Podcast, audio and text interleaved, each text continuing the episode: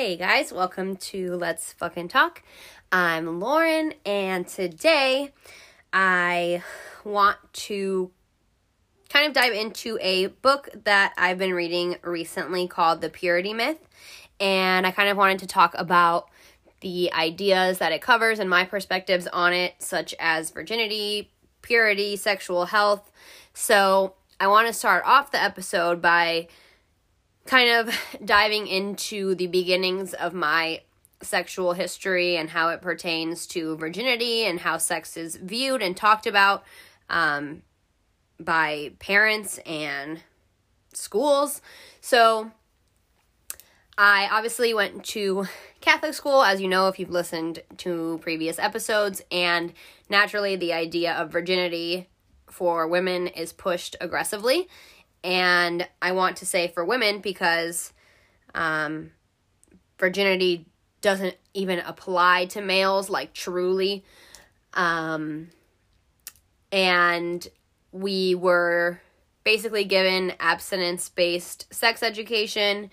Um, it was barely scientific, barely biological. Um, it's disturbing, honestly. And a lot of parents left it up to the school to give us the sex talk because parents are uncomfortable with those types of conversations and that's kind of what most kids were left with um, my mom mm, we didn't necessarily like talk a ton about sex but she she was my mom and I's relationship was always a perfect balance of like mother daughter, but friendship as well. And my mom had a rule where if I directly asked her any question, she would not lie to me. Um, obviously, I'm sure she would try to give the best answer based on like what I was asking and how old I was to not be traumatizing to me. But she at home, I wasn't hearing abstinence only. I was hearing that, you know, she herself had lost her virginity before marriage. Um, and really, what she stressed about sex was that it should be with someone you love, and you know, you know, the typical spiel. And so, I, I never uh, grasped onto what I was taught in school. I never thought that I had to wait until marriage, but I did always think that waiting for some amount of time would be valuable and that it would be with someone that I loved. My first boyfriend was when I was 14 years old, and we're to call him Jack.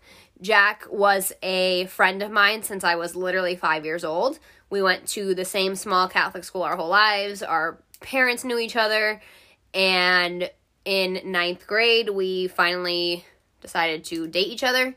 We were, again, 14, and um, because of the way sex is talked about and the lack of talking about intimacy, connection, maturity, like all those parts are missed and it's kind of just described as like something you do with someone you love. Well, every fucking 14 year old thinks they're in love.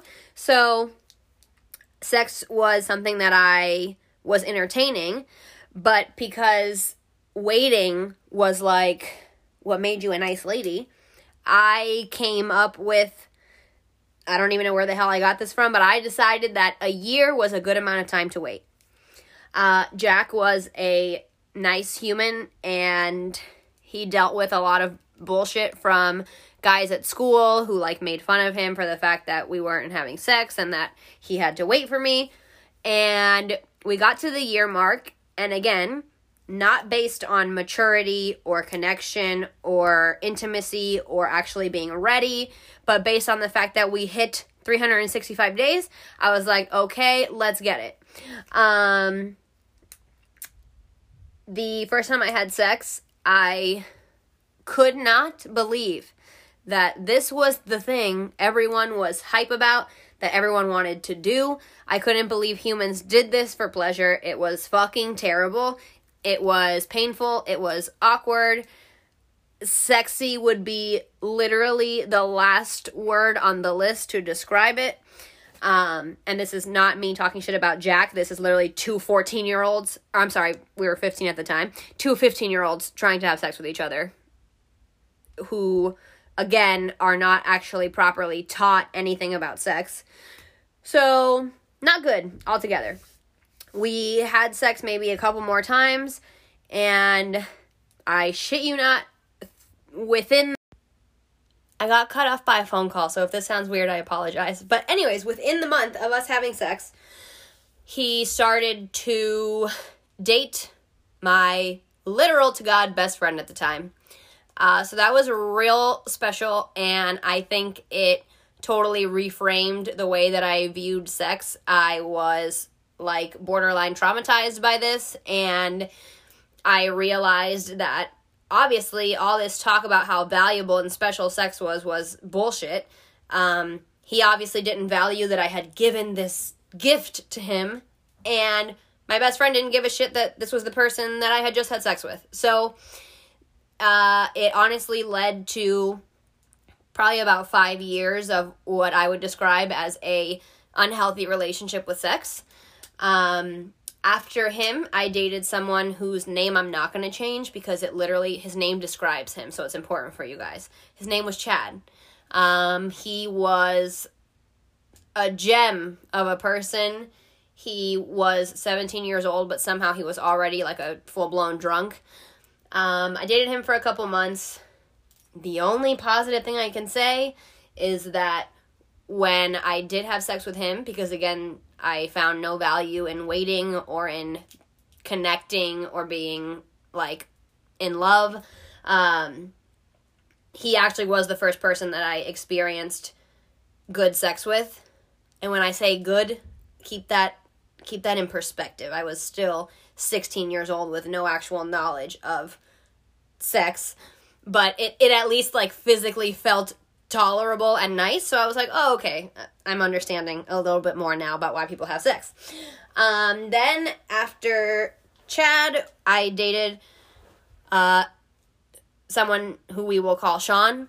I ended up dating Sean for three years, and we were, he was like my first real long term boyfriend, and obviously we were having sex.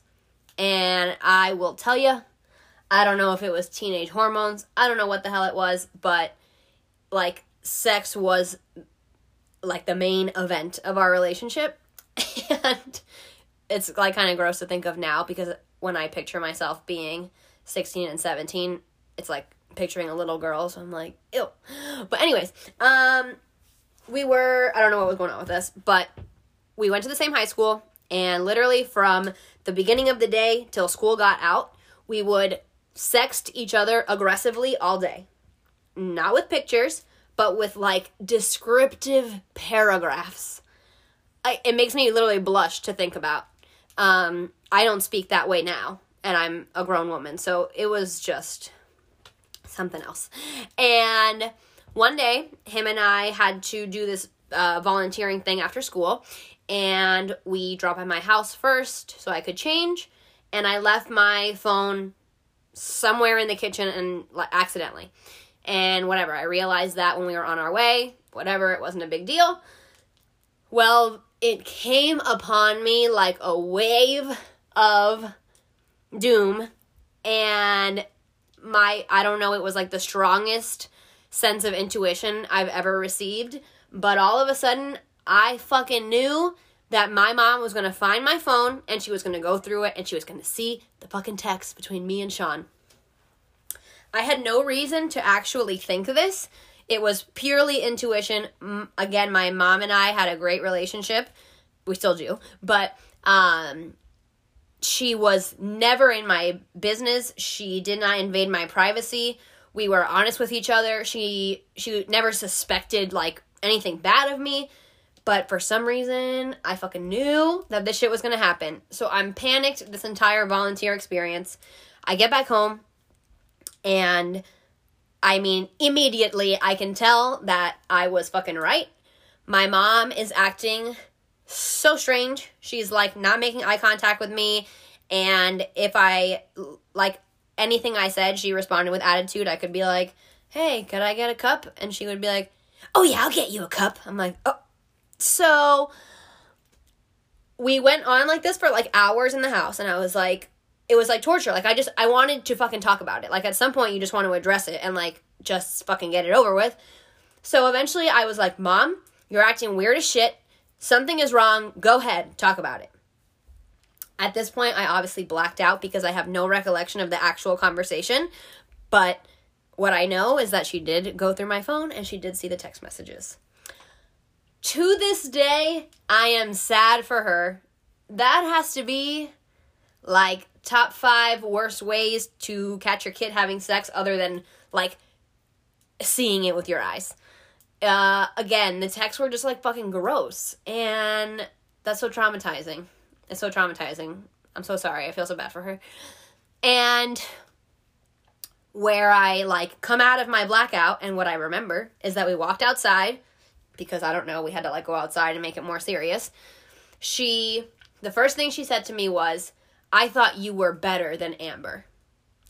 Amber was her friend's niece, and we talked about her a lot because she had just moved in with her friends um, because she was having a lot of trouble. She was like 12 or 13.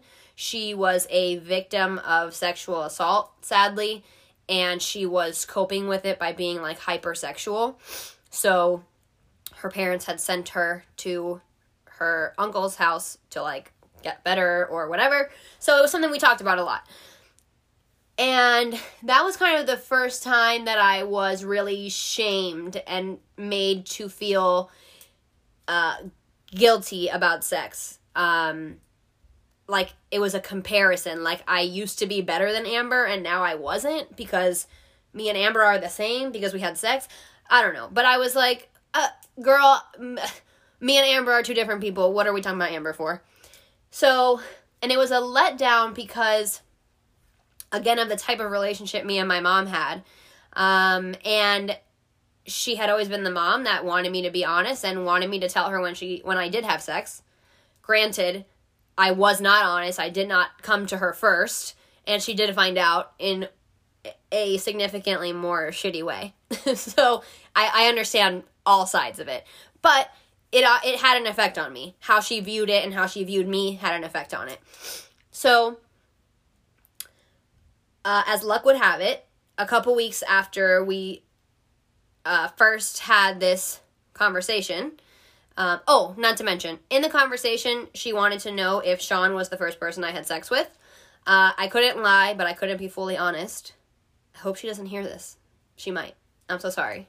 Um, the I told her that I did have sex with Jack. I could not tell her about Chad because she fucking hated that person. She thought he was disgusting, and he kind of was.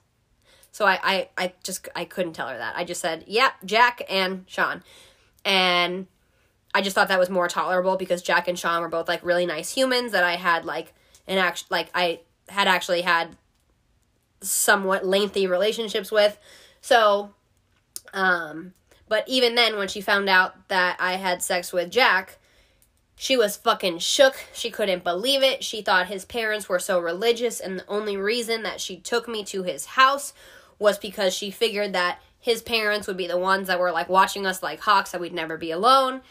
And she described it as she felt that she had fed me to the lions.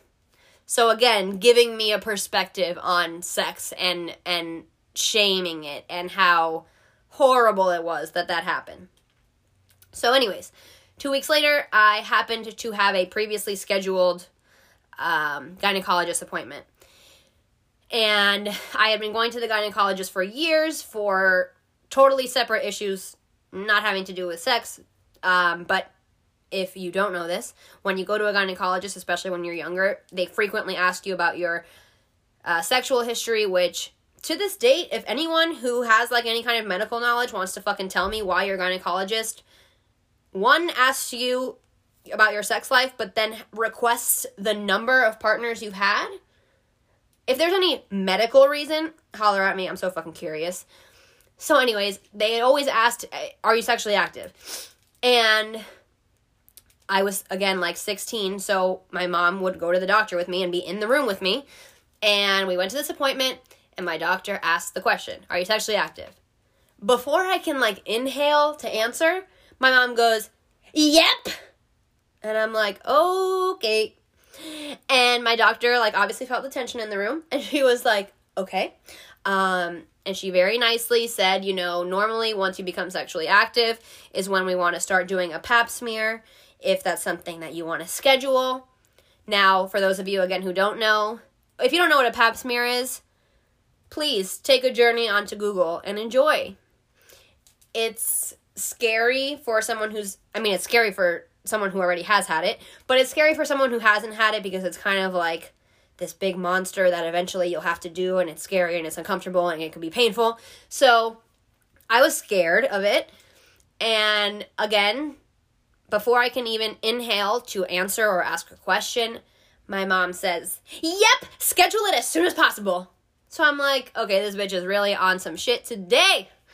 And I'll never forget that I left that appointment like really fucking devastated and disappointed because, again, not that it was in the proper way, but I was finally honest with my mom, and she was using this opportunity to um, react out of her emotional place and essentially was punishing me and making making sure that I knew you know, this is what happens when you have sex. You want to have sex? Well, here it is.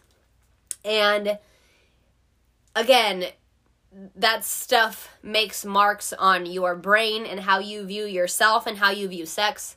Um, so that's kind of the beginnings of my sexual history. Um, and now I kind of want to talk a little bit more about the book and the ideas that it covers. So, again, the book is called The Purity Myth. It's by Jessica Valenti. And as much as I would love to sit here and read it from cover to cover, we might be here for like six hours. And uh, I don't have that kind of energy.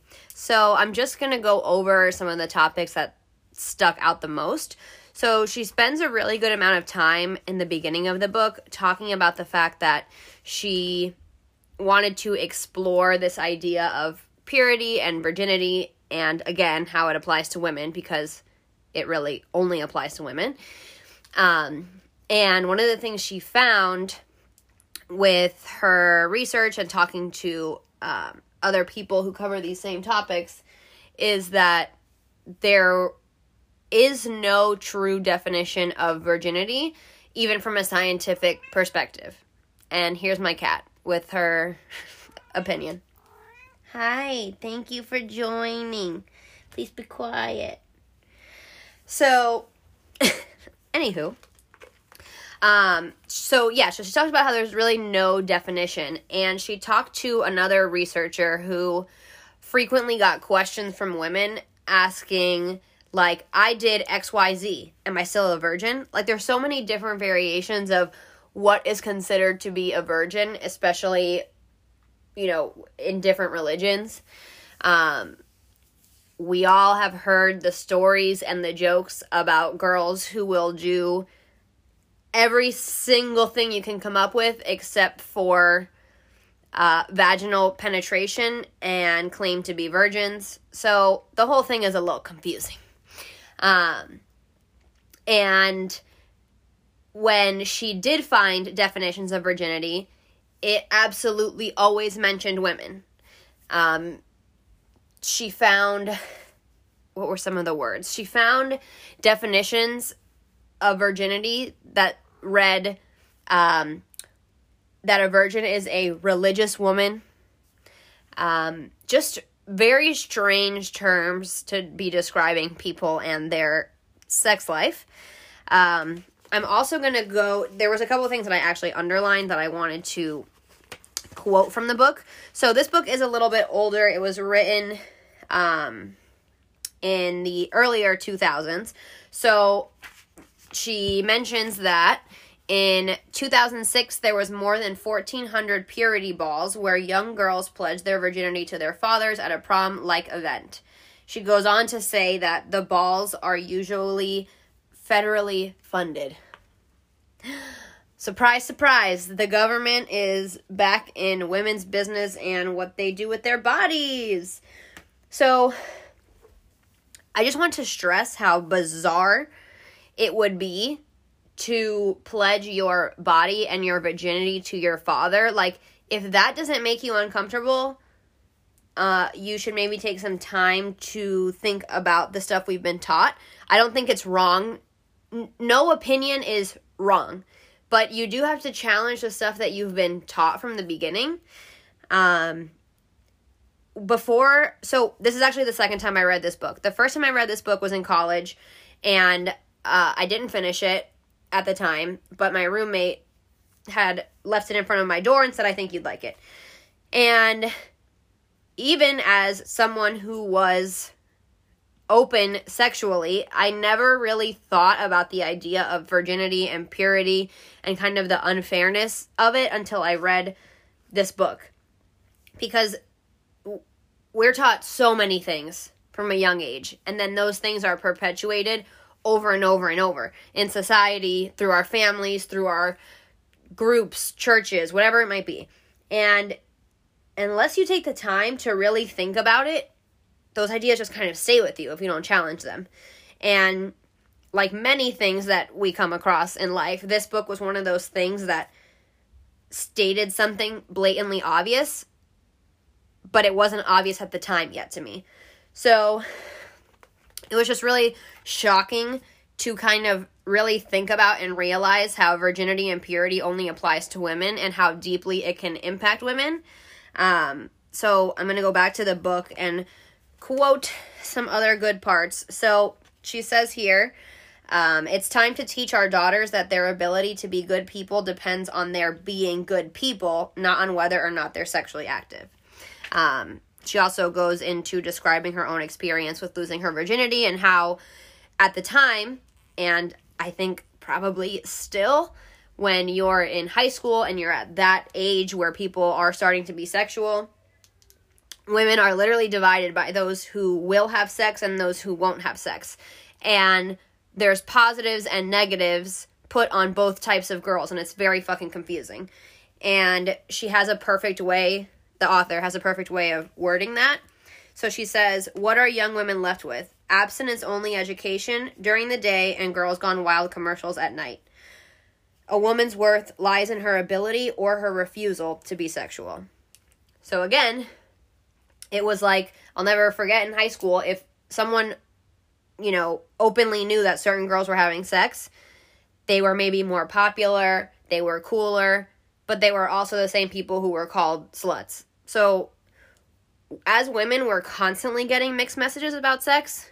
Um, and I think that as so as parents again i'm not a parent and i am not giving parenting advice i have not experienced being a parent so i could very well say all this shit right now and 10 years down the road when it's my turn to act on it i might have the same struggles but i think it's really uncomfortable for parents to talk about sex with their kids and i completely understand why um, i've had experiences where I had a friend who had a little sister, but I had been part of their family since I was very young.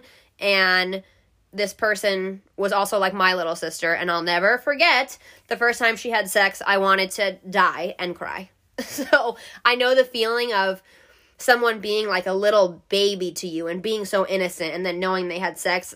And I can't even imagine what it feels like if it's your actual kid. But I think it's one of those opportunities and one of those challenges where you can really step up as a parent and challenge yourself while also giving your child something super valuable. Um, Sage, please, with with the chatter. If you're going to be in the studio, we can't be chatting. So, I think what would be really beneficial, first of all, is if if you hear this and you're a parent and you don't agree with what I'm saying and you think that your children should be taught abstinence and that um, you know there doesn't need to be like an in-depth conversation about sex and intimacy and all of that that's fine again i'm not giving parenting advice but you damn well better make sure that you're giving your boys and your girls the same advice. I think it's twisted that there are parents who have both daughters and sons and give them separate advice. So, like, if boys are generally getting uh, sex talked about in a way that's more open and more encouraging, like, boys are more encouraged to have sex, and it's like sons, you know, high five their sons when they have sex. Who do you think the majority of boys are having sex with? Your daughters. So rise and shine, okay? Wake up. Stop treating boys and girls differently when it comes to sex. And there is no good excuse. And I've heard every, not every parent, I've heard many parents say, it's just different. She's a girl. It's not different. You are making it different. Uh, at the end of the day, they're both girls and boys are going to have sexual experiences. If you don't want to give them the proper tools and you want to teach girls only about abstinence, you're setting your daughter up for a lot of hardship and a lot of failure in sex, okay? Um, again, I'm not a parent and I'm not giving parenting advice, but I hope and I pray that I stick to this when I become a parent and when I'm put to the test. I am coming from experience as to what I think would have been the best uh, conversation and education for me. Um, I every single girl I know had no pleasure in their sexual exp- true pleasure in their sexual experiences until they were in their late 20s and that's if they even have had pleasurable experiences um and i mean fully sex on a physical level feels good kind of regardless of what's going on otherwise. Um, obviously, there's varying levels of what people find to be pleasurable and what is good or not for everyone's different. But what I wish our conversations looked like with both boys and girls when we're talking about sex is about emotion and intimacy and pleasure um, I know it's probably disgusting for parents to think about their children having sex, and I get it, especially daughters. But if you love your child and you want them to have all these good parts of life, you really should consider that you want them to also have positive sexual experiences and teaching again all kids but girls that pleasure is important and setting boundaries is important and telling people what you like and don't like is important. If you could have those conversations, avoiding those conversations doesn't mean your kid's not going to have sex. They're just going to have the wrong kind. So seriously, if you could do your kids a favor and actually teach them something about intimacy and sex, you might even actually like get more of the results you want as far as your kid being sexually healthy and not um, being promiscuous in an unhealthy way. Um, I know it's un- uncomfortable to think about, but if you could have really honest conversations with your children and someone had ever really sat down with me and told me that it's okay to tell people what you like and don't like and it's okay like you're also supposed to be getting pleasure. It's not only about the other person. It would just have resulted in better experiences for me. And again, when when you're only teaching abstinence, the reality is that very rarely are you is that going to be followed. So when all you've given your kids is the talk about sex is that you don't have sex, it's just not good. And that's when people become super vulnerable to negative experiences. That's when people have boundary issues with saying no or getting what they want out of sex. And this book really highlights the damage that happens when all you're talking about especially again to women is virginity and purity um it's it's just not good and um, I'll tell you kind of my perspective on uh, sex and how people use it. I absolutely hate the word slut, whore, any variation of it. I don't want to hear it ever out of anyone's mouth to describe anyone. Um, there there is no such thing in my mind. Um, there are people who are there's two types of people in my mind. People who are having an unhealthy relationship with sex and people who are having a healthy relationship with sex. If two women are both having sex with five partners a month, maybe that sounds like a lot to you. Uh, maybe that sounds like a little to you. I don't know. Um, they could be they could be going about things very differently, and I know that in most cases, um, someone who's kind of uncomfortable with the topic of sex is maybe uneducated, unevolved, would call both of those women sluts because what? How could you have sex with five different people in a month? But I think there's two different ways that they could be going about it. One woman could be going about these sexual experiences to, no pun intended, fill a void. and um, they might be doing it out of sadness, depression, any any kind of mental health issue or any kind of heartbreak or life struggle and they're taking it and they're placing it in sex and that same person could be having a lot of unprotected unprotected sex and making their making themselves uh, vulnerable to something that's physically unhealthy. That person to me no judgment but they have an unhealthy relationship with sex. And the second woman, who's having uh, sex with also five partners a month, could be so confident and so secure and creating sexual experiences that honor all of their boundaries and that they get pleasure from. And they have connections with these five people. And connections can happen when you meet someone at a bar in a couple hours, or connections could happen after you've known someone for years. There is no time value on connection.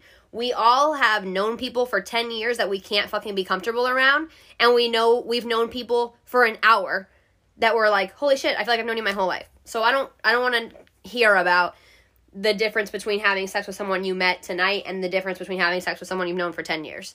Um, so the second person could be having a really healthy sexual experience and yeah, it might be uncomfortable for you to acknowledge that it could be okay and it could be healthy to have sex with five different people in a month. Um, seriously, the only boundary I've ever given for sex is if you're being physically healthy. Um, please get tested. Please use protection, and if you're doing it for for the right reasons and out of the right intention, and that and that you feel good afterwards. Um, I'm sure many of you can relate to having sex for the wrong reasons and feeling absolutely disgusting afterwards. Um, so that's kind of your cue as to what kind of sex you're having. If you wake up the next morning and feel wonderful and feel that you got what you wanted out of this experience and you felt respected and you felt all these things, then there's no judgment there. Um, I'm absolutely tired of the conversation about numbers and how many partners people I've had sex with. Um, as I've gotten older, personally, uh, people that I have been with and dated have not asked me how many sexual partners I've had, and I think that's um, that's how it should be. But I know of other people who haven't had that same experience, and I'll tell you two things. One, it's none of anyone's business. And two, you will never like the answer. Even if your partner has only had sex with one, two, three other people, it will hurt your feelings. So don't fucking ask because we all know we all know how this goes. When you love someone and you're dating someone, you want to pretend that they have never kissed someone that wasn't you. And that's fine. Live with sometimes delusion is nice. It just makes things feel better. so unless you are super open to discussing your partner's sexual experiences, which is actually the epitome of a healthy relationship, leave that question alone. Because again, it's none of your business. And if you're a person who has been asked this question or been been convinced that it is necessary that your partner knows that, you're being manipulated and you're being abused. uh, emotionally. That's because it, it's going to be used against you at the end of the day. Um, that's the only reason someone needs to know that because it's so irrelevant. Like, so irrelevant. It has nothing to do with your relationship or your connection. And if you're listening to this and you're the person who thinks it's absolutely necessary to know that information, I really challenge you to think about why you think that and be honest with yourself.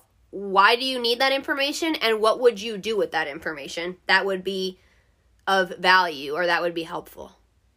I just challenge you to to do that and see what you come up with. Um, I'll never forget my friend's little sister, the same person that I talked about earlier. When she first started dating her boyfriend, she was like in advance planning that conversation. And I was like, don't do it. It's going to hurt your feelings. Even if he only says one other person, it's going to hurt your feelings because now you're going to picture him having sex with that one other person, and that's yucky. Not going to feel good. Like, don't do it. Avoid it. And, you know, we all learned the hard way, and she went and had the conversation, and she came back not good.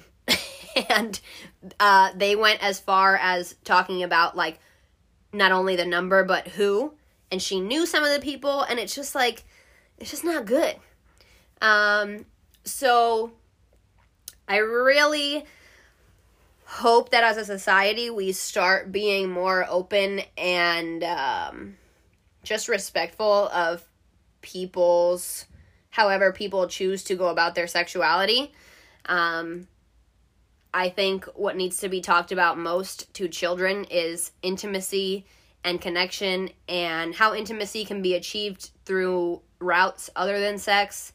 Um, I think, seriously, I think if you had that kind of conversation, again, as a parent, you might actually get the results you hoped for, and your and your child might be more likely to say no to sex they're not ready for, and at the very least, might have really healthy sexual boundaries and experiences, which is really all you can hope, I think, for your child.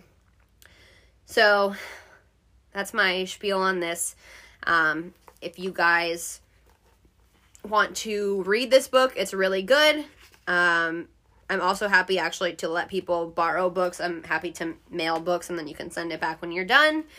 Um, but yeah, that's it on that topic. Again, sex is something we can go on about for forever and ever, and I'm sure we will in other ways in other episodes, but I thought this was a really interesting book, a really good place to start the conversation. So that's all for now, and we will talk soon.